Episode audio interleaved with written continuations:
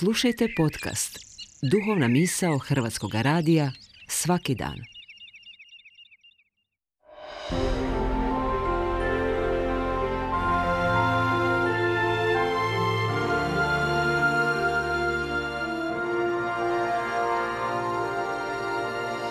Duhovna misao. Urednica je Blaženka Jančić.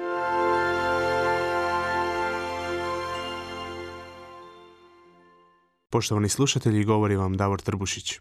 Već tradicionalno na spomendan svetog Franje Saleškog, zaštitnika katoličkih pisaca i novinara, objavljena je papina poruka za svjetski dan sredstava društvenih komunikacija.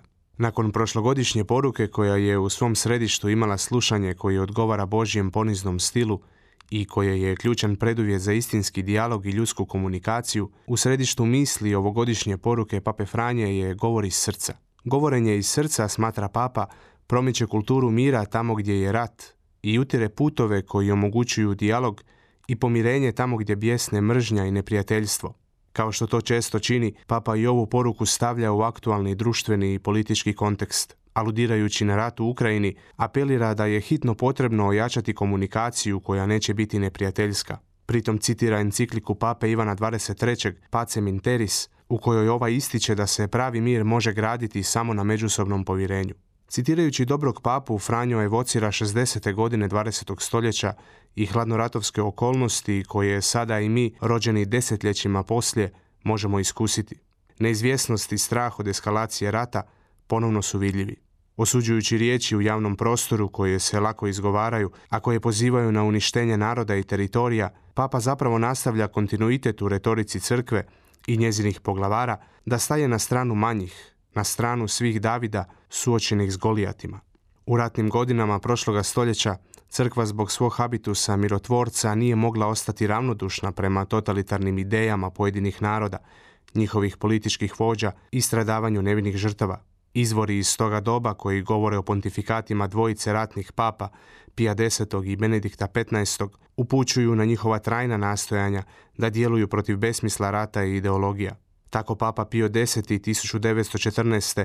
ističe da danas više nego ikada treba tražiti taj mir kada vidimo da se posvuda staleži dižu protiv staleža, narodi protiv naroda, ljudi protiv ljudi i da međusobna neprijateljstva koja su svakoga dana sve oštrija često naglo završavaju u strašnim sukobima. Godinu dana kasnije Papa Benedikt XV. slijedi retoriku svog prečasnika te apelira na narode koji ratuju i njihove vladare da okončaju taj strašni pokolj koji već godinu dana obešćašuje Europu. U vrtlogu drugog svjetskog rata Papa Pio XII u svojoj poslanici svijetu naglašava kako u novom poretku utemeljenom na pravdi nema mjesta napadima na slobodu i sigurnost drugih nacija, malih i velikih, tlačenju manjina, totalnom ratu, ni neobuzdanoj utrci u naoružavanju.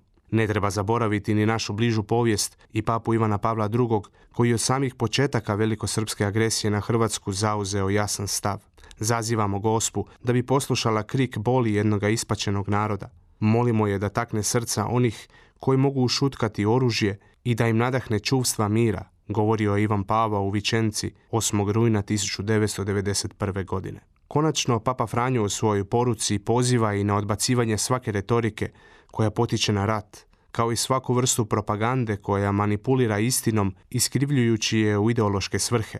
Papa zna što govori, jer je i sam nemali broj puta bio žrtvom manipulacije. Posljednji put baš u kontekstu ruske invazije na Ukrajinu i papine tobožnje neodređenosti prema agresoru. Kao što i virus rata, a dodao bih i virus zlih jezika, iskrivljavanja značenja i zlonamjernih interpretacija nečijih riječi i dijela dolaze iz ljudskog srca, tako iz srca mogu doći i riječi koje raspršuju sjene zatvorenog i podijeljenog svijeta i izgrađuju bolju civilizaciju za naraštaje koji dolaze.